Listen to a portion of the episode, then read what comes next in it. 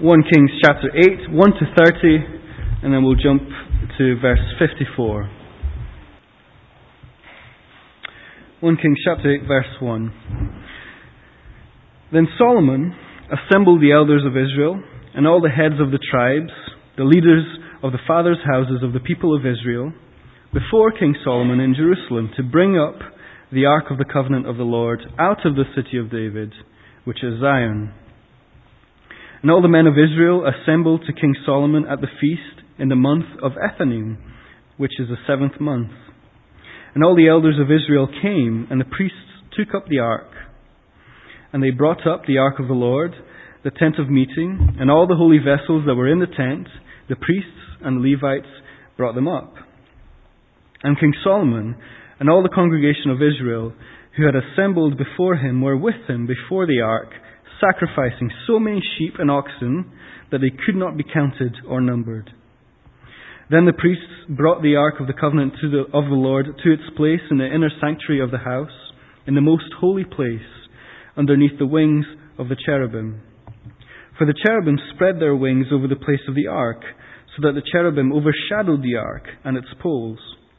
And the poles were so long that the ends of the poles were seen from the holy place before the inner sanctuary, but they could not be seen from the outside. And there, and they are there to this day. There was nothing in the ark except the two tablets of stone that Moses put there at Horeb, where the Lord made a covenant with the people of Israel when they came out of the land of Egypt.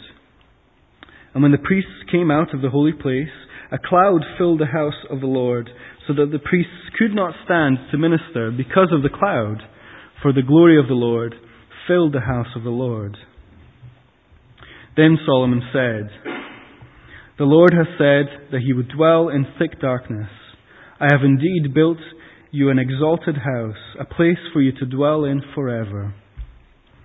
Then the king turned round and blessed all the assembly of Israel while all the assembly of Israel stood, and he said, Blessed be the Lord, the God of Israel, who with his hand has fulfilled what he promised with his mouth to David my father, saying, Since the day I brought my people Israel out of Egypt, I chose no city out of all the tribes of Israel in which to build a house, that my name might be there. But I chose David to be over my people Israel. Now it was in the heart of David my father to build a house for the name of the Lord, the God of Israel. But the Lord said to David my father, Whereas it was in your hearts to build a house for my name, you did well that it was in your heart. Nevertheless, you shall not build the house, but your son, who shall be born to you, shall build a house for my name. Now the Lord has fulfilled his promise that he made. For I have risen in place of David my father, and I sit on the throne of Israel, as the Lord promised and I have built the house for the name of the Lord, the God of Israel. And there I have provided a place for the ark, in which is the covenant of the Lord that he made with our fathers when he brought them out of the land of Egypt. Then Solomon stood before the altar of the Lord in the presence of all the assembly of Israel and spread out his hands towards heaven and said, O Lord, God of Israel, there is no God like you in heaven above or on earth beneath keeping covenant and showing steadfast love to your servants who walk before you with all their heart. You have kept with your servant David my father what you declared to him. You spoke with your mouth, and with your hands you have fulfilled it this day. Now therefore, O Lord, God of Israel, keep for your servant David my father what you have promised him, saying, You shall not lack a man to sit before me on the throne of Israel, if only your sons pay close attention to their way, to walk before me as you have walked before me. Now therefore, O God of Israel, let your words be confirmed, which you have spoken to your servant David my father. But will God indeed dwell on the earth? Behold, heaven and the highest heaven cannot contain you. How much less this house I have built? Yet have regard to the prayer of your servant and to his plea, O Lord my God, listening to the cry and to the prayer that your servant prays before you this day, that your eyes may be open night and day towards this house, the place of which you have said, My name shall be there. that you may listen to the prayer that your servant offers towards this place. And listen to the plea of your servant and of your people Israel when they pray towards this place. And listen in heaven, your dwelling place. And when you hear, forgive. And jumping forward to verse 54. Now, as Solomon finished offering all this prayer and plea to the Lord, he arose from before the altar of the Lord, where he had knelt with hands outstretched towards heaven. And he stood and blessed all the assembly of Israel with a loud voice, saying, Blessed be the Lord who has given rest to his people Israel, according to all that he promised. Not one word has failed, all his good promise, which he spoke by Moses servant. The Lord our God be with us, as he was with our fathers. Amen. Roger. Um, I'm aware some of us, especially during the summer, some of us may not have been here for the rest of the series we've been working through on Sunday evenings, but this is a series on prayer. We're thinking about prayer. And we've been learning to pray by watching some of God's kings pray.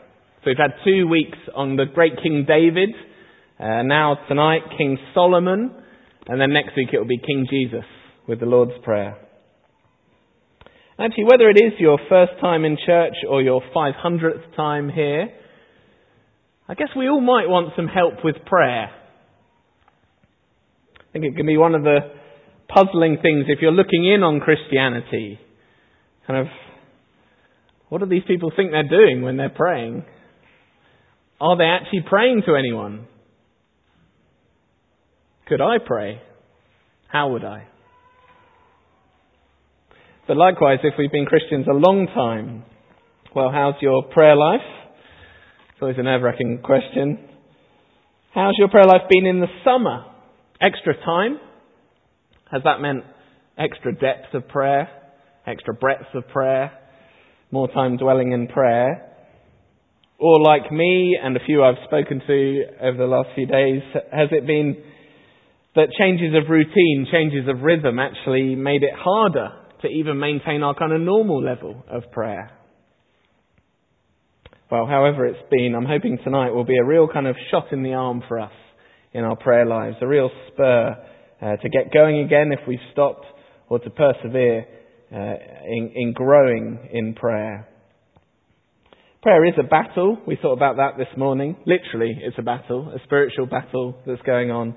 We need all the help we can get that's why Tuesday nights we do have this monthly prayer meeting. This Tuesday would be a great time to come. If you're someone like me, where when you pray solo, you, you run out of steam after a while, well, it's a wonderful thing to come with other Christians who can keep the momentum going. So come on Tuesday. That's one way of being helped. But of course, the other way to be helped in prayer is through God's Word, the sword of the Spirit. And so we're going to look now at the prayer in 1 Kings 8 and learn from it. So let me pray as we turn to God's Word. Our Father in heaven, we do pray that as we look at how Solomon led your people in prayer, you would lead us to know more and more the kind of prayer that you delight in. And we do pray very practically that the fruit of tonight would be more prayer. Prayer filled with greater humility about ourselves and greater confidence about you. We pray that in Jesus' name. Amen. Now, as I've said, our, our topic tonight is kind of ordinary, regular Christian prayer. And we're going to learn from the example of Solomon and the prayer that he prayed on the day when the Temple of Jerusalem first opens, Which on first sight I think might be a slightly odd thing to be doing. So he's a king, and we're just kind of ordinary punters. And this was a unique day, a really, really special day, one of the greatest days, if not the greatest, in Old Testament Israel's history. I don't know if you noticed that. Um, it will help to have your Bibles open again. Page 287, chapter 8, verse 1. On this day, the entire nation gathered. I mean, that is a prayer meeting attendance. And they're all standing up. Such a big moment as the Ark of the Covenant, symbolizing God's presence, comes uh, into Jerusalem and the temple. I mean, all of that sounds a long way from kind of bowing your head over your cereal bowl tomorrow morning. It was a day, verse 5, when there were so many sacrifices going on that they couldn't be counted. Someone tries actually later in the chapter, verse 63, there's an estimate of how many animals died 22,000 oxen, 120,000 sheep. It feels like a long way from just kneeling at the side of your bed tonight or while you're lying in bed and praying. This was the day, verse 10, if you look down, where God's glory cloud came down to fill the temple so powerfully, so visibly and tangibly that people couldn't actually enter the building. That feels a long way from maybe stepping out of the office one lunchtime this week, having a short walk around the block to pray for your godliness at work or your colleagues around you. It's just very obviously an extraordinary day, an amazing day a one-off day. So why would we take this kind of royal prayer on a unique day as typical pattern, a kind of model for us? Ordinary Christian prayer. Well, here's the thing. This book of 1 Kings, it wasn't written for kings to read. It was written for ordinary people to read. And it wasn't written for people who are still living through the highs of Israel's history, the special days, but for people who were stuck in the rubbish days, in exile, and the days after. The readers were living in a kind of post-faith world where that wonderful kingdom of God that they had heard about in the past had been dismantled around them. I wonder if any of that feels familiar at the moment in the West. It can sometimes feel like everything's falling apart Christianly It can seem like confidence in the God of the Bible is at a record low. And this book is written for ordinary members of God's people, ordinary believers, to remind them, to remind us that there is hope. There is something solid to cling to, even in the dark days. And the hope that the whole of the book and this particular prayer kind of focuses us in on is the God who keeps promises. If you forget everything else I say, remember that. This prayer focuses us in on the God who keeps his promises, which makes it worth praying, whatever's going on around us. I've got three, you'll see there's an uh, outline on the back of the service sheet. I've got three kind of big things to learn from Solomon about how to pray, why it's worth praying to this God who keeps his promises. We're going to think about glad praise of God. That's how he starts. Bold requests to God, and then we'll get to a humble appeal to God. First off, then, it really is worth praying in glad praise of God for keeping his specific words of promise. Why should we gladly praise God in our prayer lives? Because he keeps his specific words of promise. Now, this is a long chapter. We're not going to look at everything in it in detail. But I want us just to notice where Solomon's prayer starts in verse 15 and then where he ends in verse 56. We'll look at the top and the tail. So read yourself actually, verse 15 and verse 56. See if you notice anything.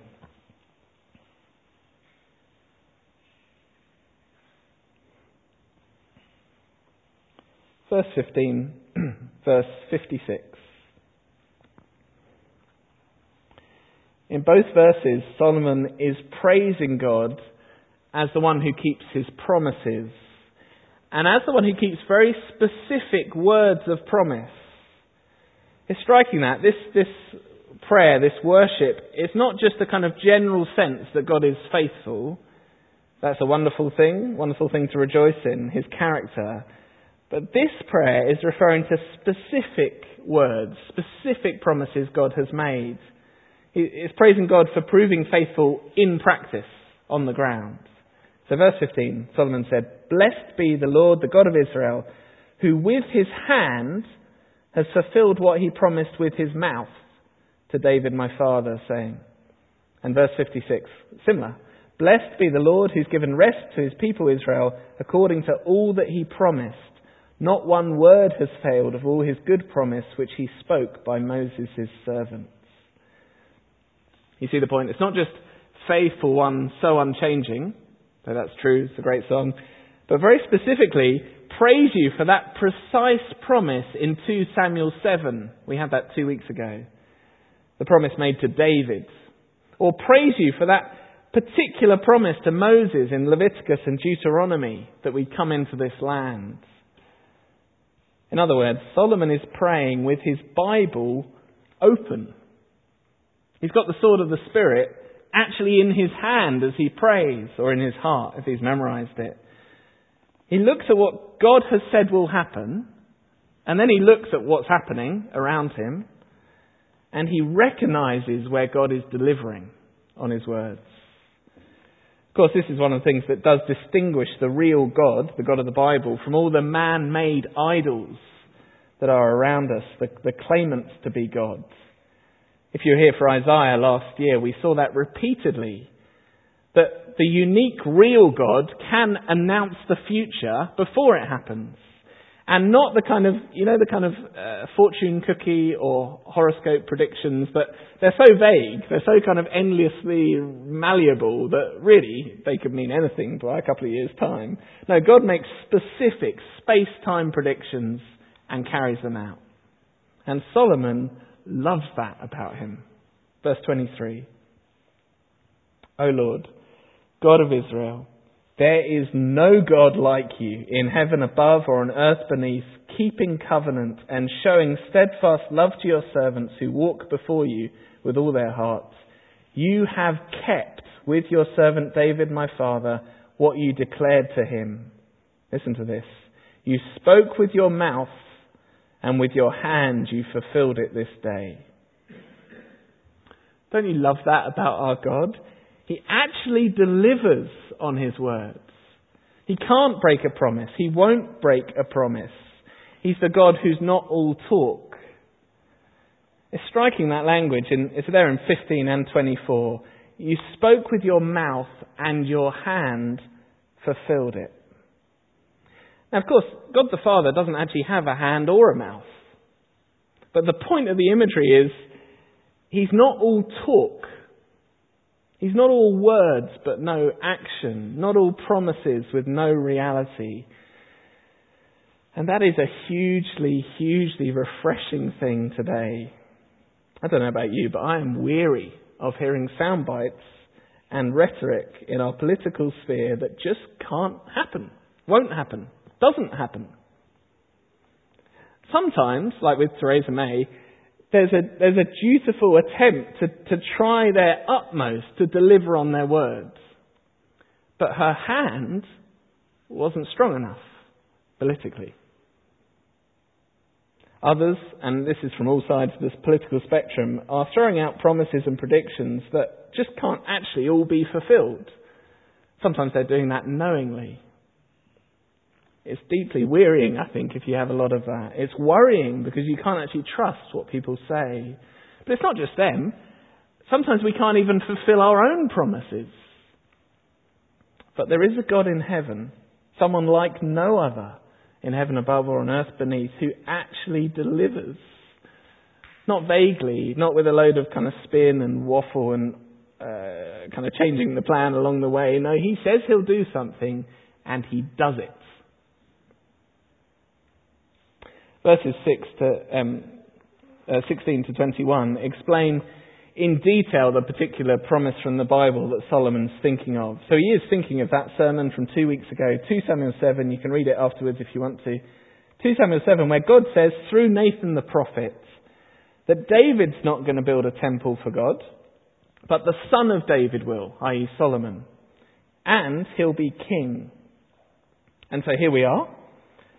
Hundreds of tons of cut stones, expensive jewels, gold lining, finest wood, decades of peace to enable it, a whole heap of construction later, and David's son Solomon has built a temple for the name of the Lord. So, verse 20 Now the Lord has fulfilled the promise that he made. For I've risen in the place of David my father, and sit on the throne of Israel as the Lord promised and I have built the house for the name of the Lord, the God of Israel. Tick.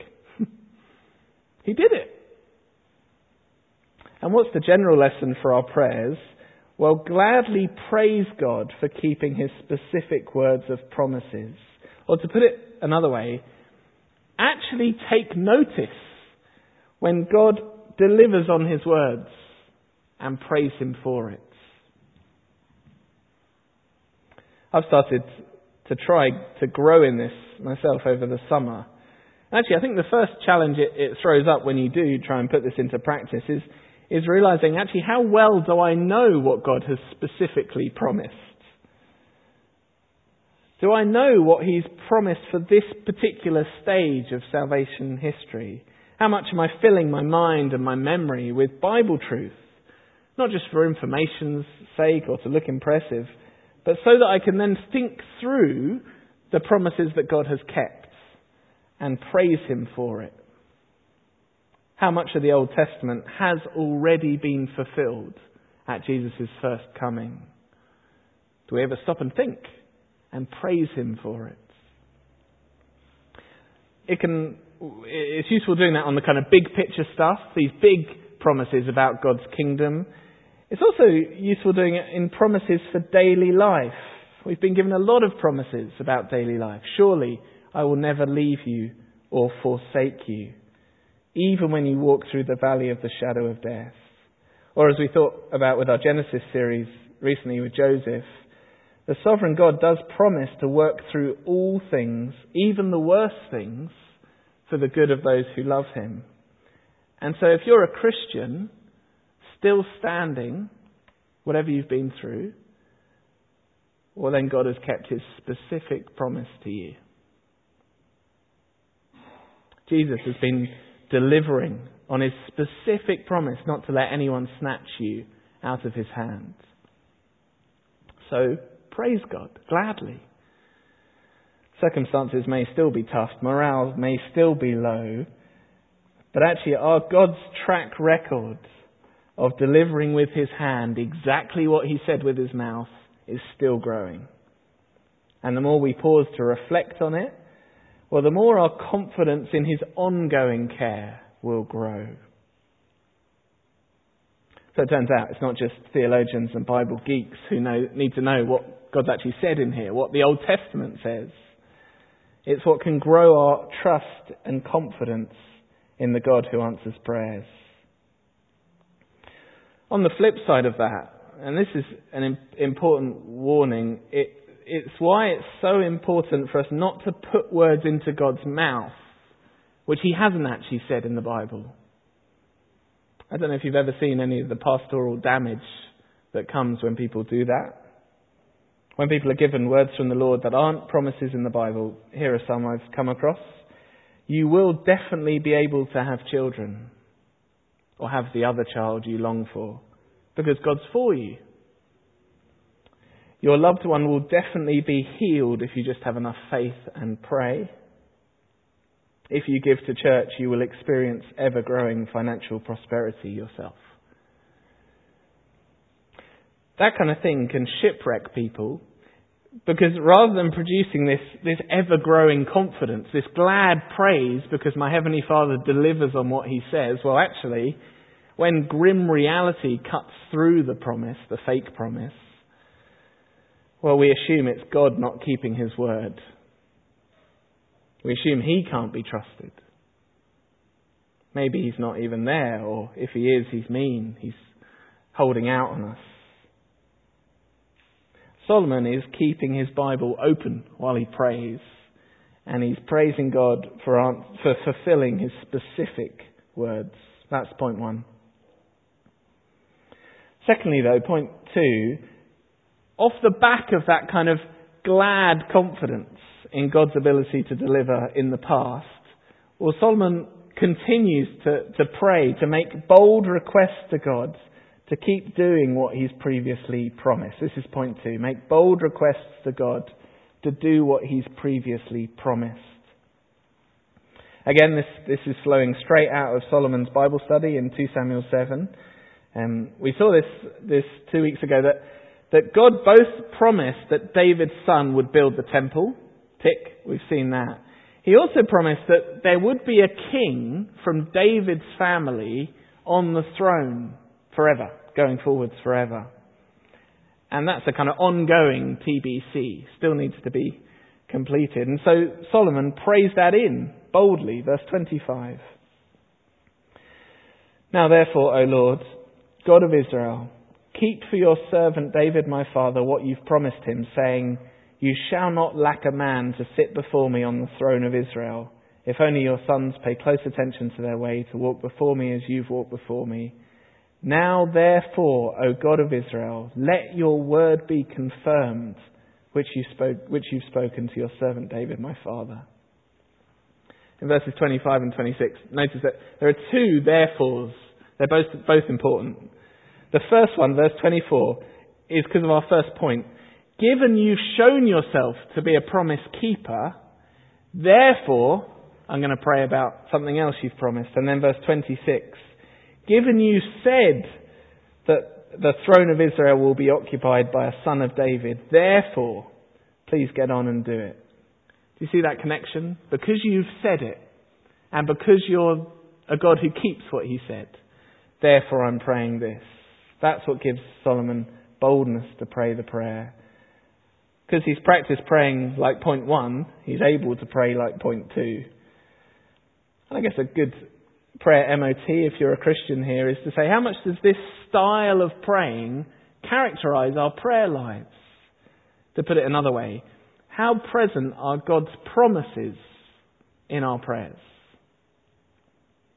That is, when we're working through our concerns or a list of people or what's going on in the world around us, how much do we remind our minds and our hearts of what God's actually said about those kinds of situations?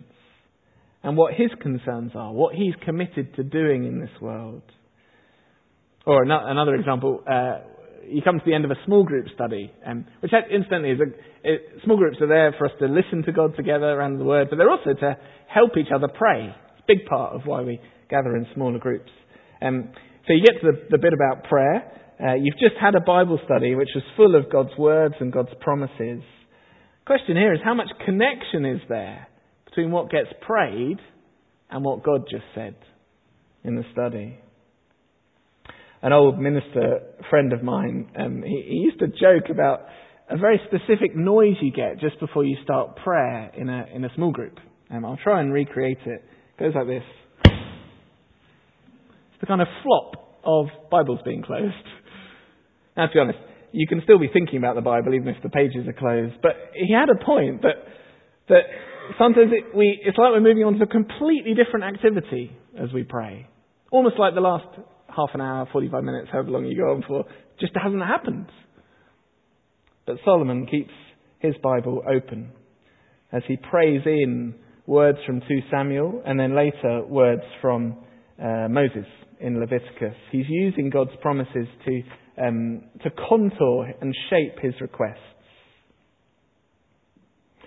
Now, as I find my page in the Bible again, let me ask: there is a there is a kind of um, the irony. There is a kind of puzzle that that can kind of take hold of our minds. I think when we think about praying in what God has promised sometimes we can think, isn't it kind of pointless? After all, if God has already said he's going to do something and he doesn't change his mind, isn't it inevitable that it's going to happen? So why actually would I need to pray? Am I just wasting my breath going through the motions? I remember being totally thrown by that as a student and someone really helping me by saying, would you prefer to pray to a God who wasn't sovereign? Would that not be even more of a waste of breath? That's helpful. But nevertheless, you can still get yourself kind of tied in this intellectual knot. Why pray to a God who has a plan already mapped up? It can kind of trap you in a kind of prayerless paralysis as you go round and round that paradox. But sometimes it's better just to to give a simple answer, which is to point out that this is the kind of prayer the Bible models to us and teaches to us. This is exactly how David prayed two weeks ago. He said this Now, O Lord God, confirm forever the word that you've spoken concerning your servant and his house. Do as you've spoken. That's what David did. Solomon says here, let your word be confirmed. Jesus teaches us to pray this way. We'll have this next week. When we pray, let your kingdom come, of course God's kingdom's going to come, but he tells us to pray. So even if we don't fully understand the mystery of it, if it's good enough for Jesus and the other kings, it's plenty good enough for me. But I wonder if we, we can say something a bit more, which is that God seems to delight to work through our prayers. This isn't a perfect analogy, but I'm, i think I'm starting to understand this a bit more as a father. Um, it's, not, it's not uncommon on a kind of typical day off that I'll make a grand promise to the family that we can do something fun, like hang up a picture in the house. We are still unpacking. It's been two years. We're making progress. Uh, so I'll promise to Grace, my daughter, that she can help. We'll hang up this picture together. When you ask me, we can hang up the picture. Now, I don't need her help. It's actually a bit more complicated hanging a picture with a hammer and nails and a three year old. Uh, it doesn't make things simpler. But nevertheless, I love to include her. I love that process where she'll wake up excited Saturday morning and come running in and ask, Can we put up the picture that you promised? It strengthens our relationship when she asks and I respond. If she forgets about it, doesn't ask, or is throwing a hissy fit about something else, well, the picture sits there till later. I'll still hang it up, but with none of that joy of mutual involvement. That analogy is far from perfect, obviously. Um, none of us parents are omniscient, omnipotent like God. Um, that's why we sometimes don't keep our promises. Sometimes the picture never goes up. I, my hand wasn't strong enough to keep my word. But the similarity with our Heavenly Father is that He does delight to work out His plan in and through our prayers. And it's a great joy for us to see the Lord responding to our prayers when we ask in line with His will. How do we know we're in line with His will? Because we stick with what He's promised. And again, that works on the big picture and the kind of everyday level. On the big picture, we should still be praying exactly the prayer that Solomon's praying here. When Jesus Christ arrived on earth in the line of David, that was God fulfilling his plan, his promise to have a king from David's line. But we don't see him ruling on the earth with all authority at the moment. We saw that in Acts. King Jesus reigns from heaven, and his rule on the earth is expanding as the message of the gospel goes out. And so we do still pray Lord Jesus, build your kingdom here. Or as we'll see next week, your kingdom come, your will be done on earth as it is in heaven. But likewise, on the small level, it's right for us to be asking for help the way that God has promised He will help us. And this begins us to, to turn to uh, point three humble appeal. See, a big part of the temple, uh, its purpose, was to be a place where people can come and ask for help. Just look at verse 30, where we pause the reading, where Solomon prays, Listen to the plea of your servant and of your people Israel when they pray towards this place. See, this prayer models humble appeal for help. Our third point, it's really worth praying in humble appeal to God. From that point onwards, Solomon's prayer considers some different scenarios where God's people are going to need help in the future. There are seven different ones representing um, many more, I'm sure. Again, God's promises are in view, so lots of this covers things that Moses said would happen in Leviticus. But the point here is this is people coming to God for help. And notice, it's sinners coming to God for help. I'm just going to read through a few of those examples. So, verse 30, the end of the verse, Solomon says, Listen in heaven, your dwelling place, and when you hear, forgive. That's the general request. And then we go into the specific examples. Verse 31. If a man sins against his neighbour and is made to take an oath, and comes and swears an oath before your altar in his house, then hear in heaven, so if a man sins. Verse 33 When your people Israel are defeated before the enemy because they've sinned against you.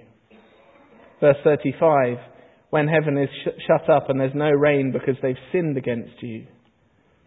Verse 37 If there's a famine in the land, or what's needed, verse 39 Hear in heaven your dwelling place and forgive. Or jump on to 46, the last one. If they sin against you, for there's no one who does not sin, and you're angry with them and give them to an enemy. Well, then, verse 50, if they do turn back, then forgive. You see the re- repeated point? Five out of these seven scenarios are about people needing forgiveness as they ask for help. Sinners coming to God for help. And the wonderful thing is that the whole point of the temple was to make a point of connection between a holy God and an unholy people, an unclean people, a sinful people. And as Solomon prays and, and looks forward to generations of praying, he knows that people will need to humbly appeal to God as sinners needing help. Problem is, though, and the reason why I didn't call the third point to help sinners through the temple, problem with the temple was it wasn't actually enough. We heard that even in Psalm 51. If you were here last week, Psalm 51, when David has committed adultery and murder and says, Against you, Lord, I've sinned. He also said, Sacrifices and burnt offerings you do not desire animal sacrifices, even whatever it was, 120,000 of the sheep, 22,000 oxen, it's not enough. I don't know if you ever get down to pray and there's just something nagging in you that says, I'm not sure I deserve that God would listen to me. Well, outside of Jesus, that's entirely right. Whatever sacrifices, however costly, your service of God is never enough. And actually, the people reading this book of 1 Kings knew that full well because by the time they were reading, the temple had been burnt to the ground because of the sin of the people and the sin of the kings. Those animals were never enough to cover them. But the temple, God's chosen place of connection, was always pointing forwards to the cross, to the real place of sacrifice and forgiveness the cross of Jesus Christ. And so if you are, if you are kind of looking in on Christianity, if you want to know the secret of Christian prayer, it's very simple. We realize that the, our only appeal to God is on the basis of Jesus and his death, his sacrifice in our place, his righteousness covering us like a breastplate as we approach a holy God which means we really can appeal for help. I don't know if you're in the habit of memorizing any Bible verses. There are a number of wonderful promises. I think it's wise for Christians to memorize specific words that have come out of God's mouth, and so He will deliver with His hand. Here's one that was texted to me this week by a friend. The Lord is at hand. This is Philippians 4 6. The Lord is at hand. Do not be anxious about anything, but in everything by prayer and supplication, with thanksgiving, let your requests be made known to God. And the peace of God, which surpasses all understanding, will guard your hearts and minds in Christ Jesus. That is a wonderful promise that in times of need, in times of anxiety, God will answer our prayers to Him and give us peace. And the cross of Christ is what can give us confidence that that's not an empty promise. My experience is that's not a one-off prayer that you kind of do once and then you're peaceful for forevermore. It's something that you have to keep coming back to as the anxieties rise. Once again, cast them on the Lord because He cares for us. That's one great promise. Another promise I was trying to meditate on actually just before we went away on holiday. Um, we had uh, we, we rent a flat out and we thought we had a tenant lined up uh, in the summer and suddenly it fell through just a week before we, we went out of the country. Um, and we were actually pretty worried and thought, well, we've got to pray, we've got to pray. Uh, I knew this passage was coming up, so I thought, oh, we've got to pray and think of a promise. Uh, so here's the one we turn to, Matthew 6:31. Do not be anxious, saying, What shall we eat? Or what shall we drink? Or what shall we wear? For the Gentiles seek after all these things, and your heavenly Father knows that you need them all. But seek first the kingdom of God and his righteousness, and all these things will be added to you. The situation actually, it, it was kind of humanly impossible. Uh, the timing of it, we're about to leave. When we come back, there's going to be other things we need to deal with. We're not going to be able to head south to sort it out.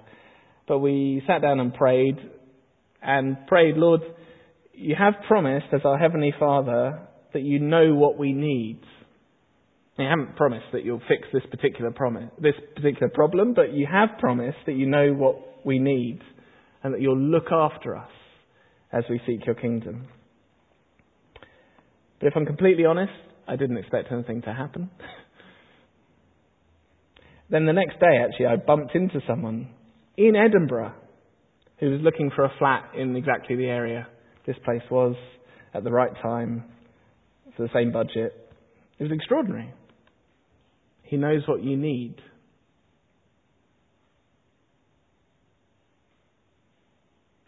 Think sometimes we're too proud to get on our knees. We think that it must be down to my efforts to sort out problems, or if I just think it through enough times, I'll be able to solve it. Sometimes we're too proud to get on our knees to our Heavenly Father. Sometimes we, we have such a low opinion of ourselves. We're so aware of our sin and our shame. We think, well, he'd never listen. But the cross of Christ says he will listen. Again and again through Solomon's prayer, he says, when they turn to this place, for him the temple, for us the cross of Calvary, when they turn to the place where God has said, I'll listen, well then you can have real confidence that he'll answer. Not always the way we hope or the way we expect, but He will answer. Our time is up. If you're not a Christian here tonight, you can be. It's not hard to start. You start by prayer, by admitting that actually I haven't lived God's way in God's world. And his ears are open to a prayer that comes in the name of Jesus, a prayer that's trusting in the cross of Christ. But if you are a Christian here tonight, I hope that this passage is a, a shot in the arm for your prayer life. A spur to keep going. I know that 21st century Edinburgh and, and the West feels a, an awful long way from the glory days of God's people in Kings. But that is exactly how the readers of this passage felt in exile. So, this kind of praying, the glad praise of God that He does keep specific words of promise, the bold requests to follow through on what He said, and humble appeal for help as sinners saved at the cross. That's exactly the kind of praying to pray in the hard days as well as the good days. Let me close this in prayer.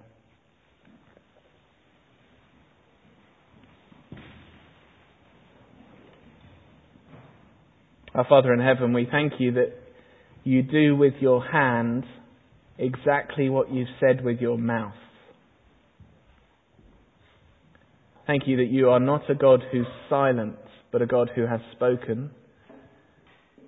And you are not a God who's weak, but a God who's powerful to do what you've said. And we pray that would spur us to more and more prayer this week, this month, this year. In Jesus' name, Amen.